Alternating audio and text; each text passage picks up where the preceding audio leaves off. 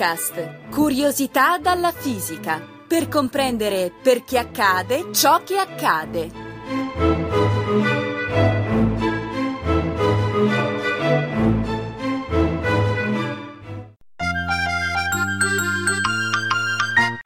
Dunque, excuse me, che?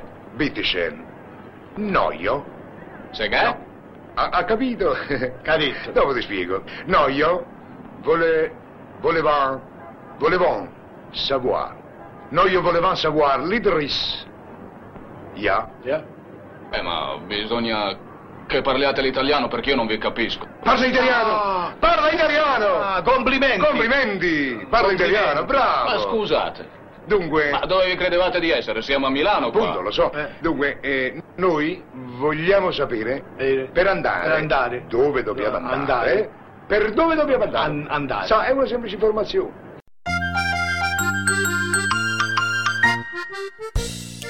Quella che avete ascoltato è una gustosissima scenetta di uno dei capolavori della cinematografia italiana, Totò, Peppino e la Malafemmina. Una scena come questa poteva essere girata solo fino a qualche anno fa. Oggi, infatti, nell'era dei navigatori satellitari, sarebbe difficile da immaginare. Ne parliamo in Physicast con i professori Organtini e Faccini, perché pochi immaginano che i navigatori satellitari, oggetti di uso così comune, funzionino anche grazie alle più moderne teorie della fisica, inclusa la teoria della relatività, dai più percepita come assolutamente estranea alla vita quotidiana. Una teoria i cui effetti si possono verificare solo in complicati esperimenti condotti in sofisticati laboratori, di nessun interesse pratico, al massimo buona da citare in qualche film di fantascienza.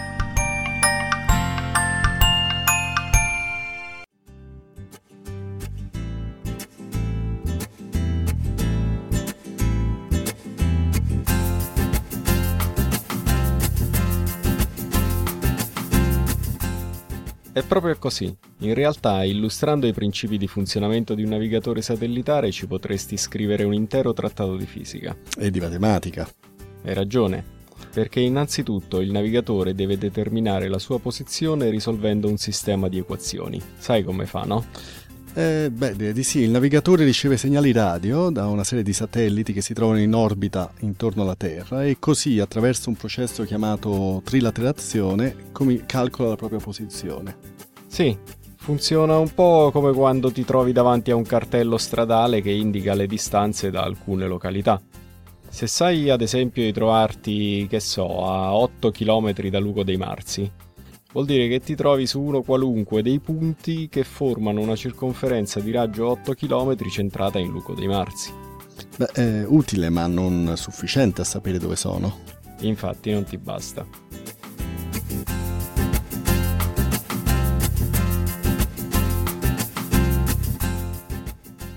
Ti serve un'altra informazione. Supponi di sapere anche di stare a 10 km da Avezzano. Questo vuol dire che ti devi trovare su uno qualunque dei punti di una circonferenza di raggio 10 km centrata su Avezzano. Ma eh, se devo essere allo stesso tempo su una circonferenza e sull'altra, significa che devo trovarmi in uno dei punti in cui le due circonferenze si toccano. Appunto. Poiché due circonferenze al massimo si possono intersecare in due punti, sei sicuro di trovarti o sull'uno o sull'altro. Come fai a sapere in quale dei due punti ti trovi? E a questo punto ti basta sapere la distanza da una terza località. In questo modo devi trovarti sull'unico punto nel quale tre circonferenze, ciascuna centrata su una diversa località, si intersecano. Ah, ho capito.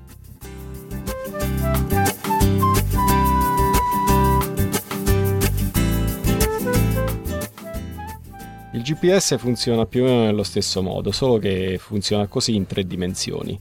Ogni satellite trasmette infatti via radio in continuazione la propria posizione rispetto ad un sistema di riferimento con l'origine nel centro della Terra. Conoscendo la distanza da ciascun satellite, puoi determinare la tua posizione trovando il punto in cui tre sfere, ciascuna centrata su uno dei satelliti, si intersecano. Ma eh, un momento, tre sfere si intersecano in un punto? E in effetti no, possono intersecarsi in due punti. L'intersezione tra due sfere, infatti, dà origine a una circonferenza. Pensa un po' a due bolle di sapone che si toccano. Se fai passare questa circonferenza attraverso la superficie di una terza sfera, questa può attraversarla in due punti. Dunque ti serve un quarto satellite. No, perché dei due punti trovati, uno si trova sulla superficie terrestre, l'altro invece sta molto più lontano nello spazio, dunque lo puoi escludere facilmente. Mm, va bene, ma eh, eh, per fare tutto questo io ho bisogno, oltre che della posizione dei satelliti, anche della loro distanza. Chi me la dice? La misuri.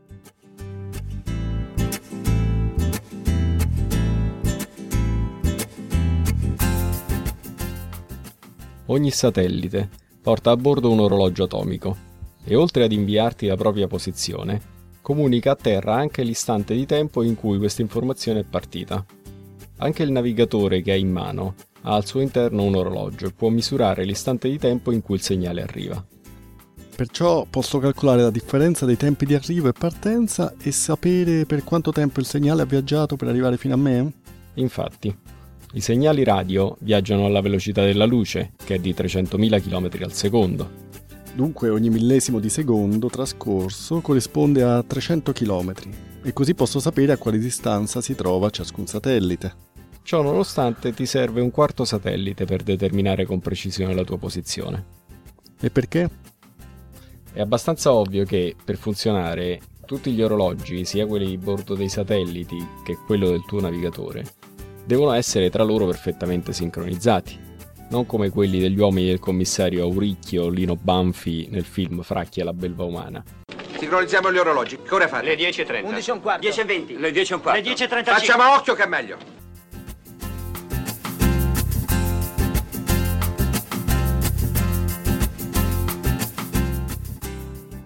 Satelliti a bordo hanno degli orologi atomici.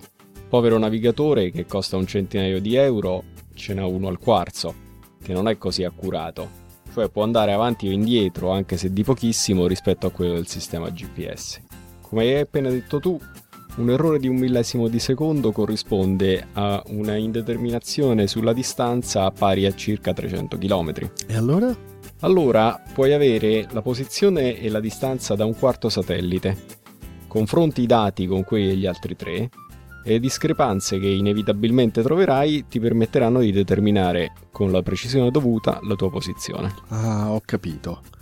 Quindi dal punto di vista matematico, il tuo problema consiste nel determinare quattro incognite, le tre coordinate spaziali della tua posizione e il ritardo o l'anticipo del tuo orologio rispetto ai, a quelli di bordo dei satelliti. Devi dunque risolvere un sistema con quattro equazioni. Che sono proprio quelle che ti danno la distanza da ciascun satellite in funzione delle incognite, che sono le tre coordinate spaziali e il ritardo o l'anticipo del tuo orologio rispetto a quelli di bordo.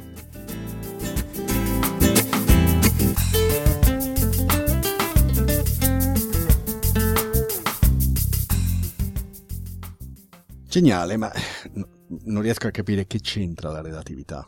Mai sentito parlare di dilatazione dei tempi? Naturalmente, è quel fenomeno previsto dalla teoria della relatività di Einstein che consiste nel fatto che se osservo un orologio marciare a bordo di un sistema che si muove rispetto a me, lo vedo andare più lentamente. Sì, possiamo dire a tutti gli effetti che la teoria prevede che quando osservi un fenomeno che avviene a bordo di un sistema in moto, per te è come se in esso il tempo scorresse più lentamente.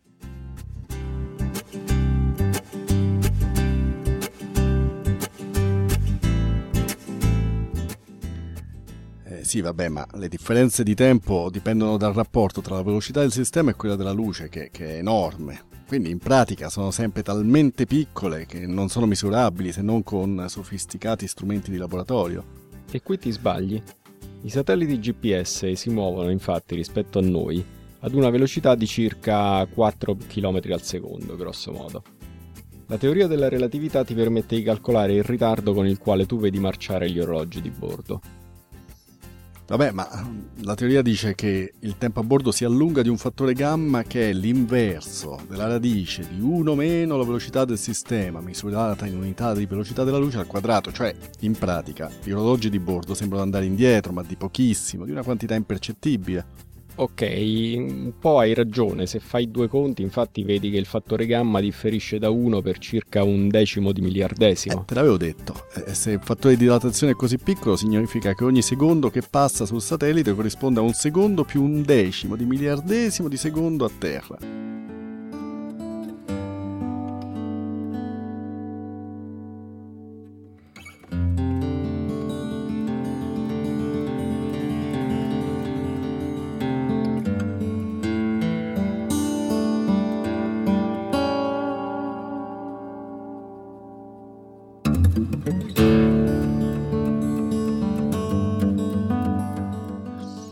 Differenza è di due decimi di miliardesimi di secondo, in questo tempo la luce percorre 6 centimetri. Quindi io vedo il satellite come se si trovasse a una distanza sbagliata di soli 6 centimetri rispetto alla distanza nominale, quindi non mi sembra tanto, ma eh, piuttosto dimmi quant'è la, in media la distanza dei satelliti? I satelliti del GPS orbitano a una distanza dell'ordine dei 20 km, dei 20.000 km dalla superficie terrestre. E vabbè, che vuoi che siano 6 cm rispetto a 20.000 km. Il problema non, è, non, sono i 6 cm rispetto ai 20.000 km, il problema è che questo errore si cumula col tempo. Prova a calcolare a quanto ammonta il ritardo con il quale gli orologi di bordo ti sembrano andare dopo un giorno di volo.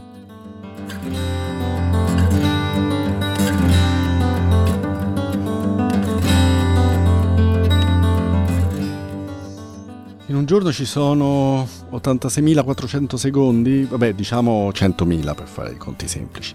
Questo significa che dopo un giorno di volo il ritardo accumulato è di due decimi di miliardesimi per 100.000, 20 milionesimi di secondo. Vedi? In questo tempo la luce percorre ben 6 km. Se ti ricordi, 300 km corrispondono a un millesimo di secondo. Questo si traduce quindi su per giù in un mio errore della posizione di altrettanto. Appunto. E ti sembra utile un navigatore che fornisca la tua posizione con un'indeterminazione di qualche chilometro? No, decisamente no. E pensa che questo non è mica l'unico effetto relativistico. Questo è solo l'effetto della cosiddetta relatività speciale o ristretta. Vuoi dire che c'entra anche la relatività generale? Sì,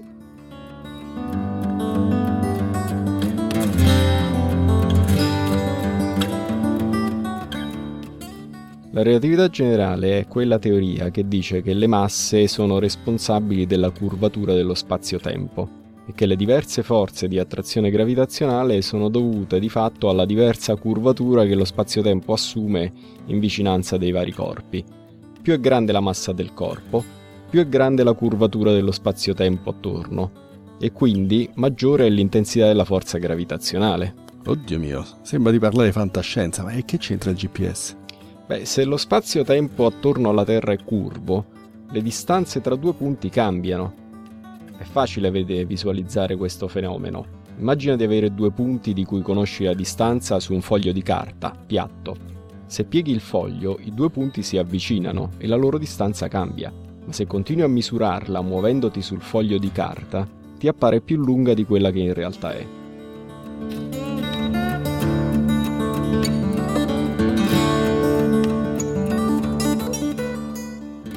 Cioè vuoi dire che la curvatura dello spazio-tempo prodotto dalla Terra è tale da produrre un effetto apprezzabile sulla misura delle distanze? Eh certo. L'effetto dipende dall'intensità del potenziale gravitazionale, che come sai diminuisce con la distanza dal centro della Terra. Il potenziale gravitazionale sulla superficie terrestre è perciò un po' più grande di quello presente alla quota dei satelliti. E questo come influisce sulla misura di distanza? La relatività generale prevede che in questo caso la distanza tra un, osservatore a terra e un satellite a 20.000 km di distanza si accorci un pochino. Ok, prima si allungava di 3 cm ogni secondo, ora si accorcia, quindi si compensa. No.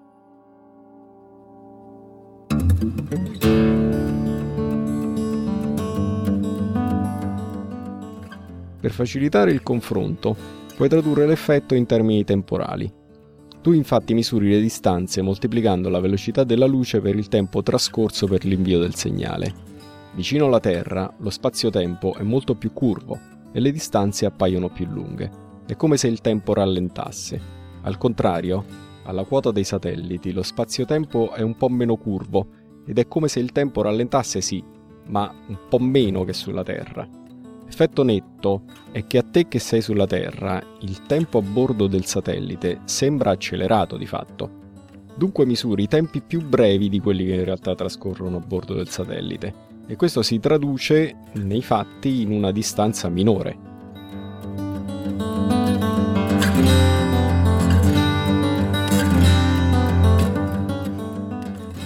L'accorciamento delle distanze previsto dalla teoria della relatività corrisponde a un anticipo di fatto degli orologi di bordo di circa 7 miliardesimi di secondo più o meno. Però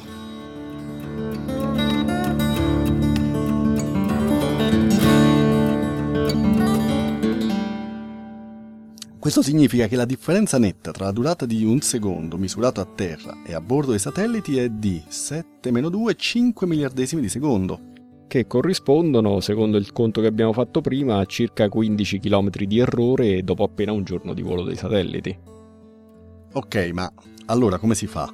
I navigatori funzionano, quindi nonostante tutto questo che dice Einstein, vuoi dire che la teoria è sbagliata? No, no, la teoria funziona e come? Tanto che occorre correggere per questo effetto. Per farlo usi un semplice trucco. Quando sono in volo gli orologi di bordo appaiono marciare più rapidamente rispetto a quelli a terra. Come abbiamo visto, vanno avanti di circa 5 miliardesimi di secondo ogni secondo. Prima di partire, allora, gli orologi di bordo vengono starati, in modo da farli marciare un po' più lentamente, quel tanto che basta per riportarli in sincrono con gli orologi terrestri quando sono in orbita. Naturalmente ci saranno delle piccole differenze residue che però si correggono via software tramite degli algoritmi che sono installati sui computer di bordo.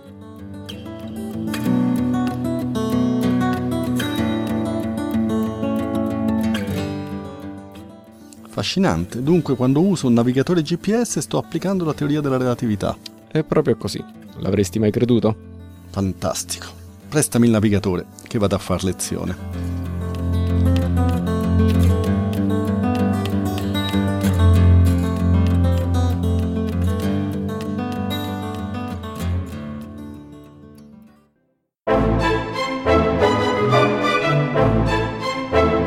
Physicast è un podcast in cui docenti universitari e ricercatori parlano di fisica con il linguaggio di tutti i giorni. Ideato da Riccardo Faccini, Gianluca Licausi, Giovanni Mazzitelli e Giovanni Organtini, realizzato con il supporto dell'Associazione Frascati Scienza e di ricercatori dell'Istituto Nazionale di Fisica Nucleare, di quello di Astrofisica e della Sapienza. Interviste di Chiara Piselli e montaggio di Edoardo Massaro. Le puntate precedenti e altre informazioni sono consultabili su www.radio radioscienza.it slash physicast. Commenti e spunti su possibili argomenti di interesse sono per noi preziosi, per cui potete contattarci a physicast-radioscienza.it.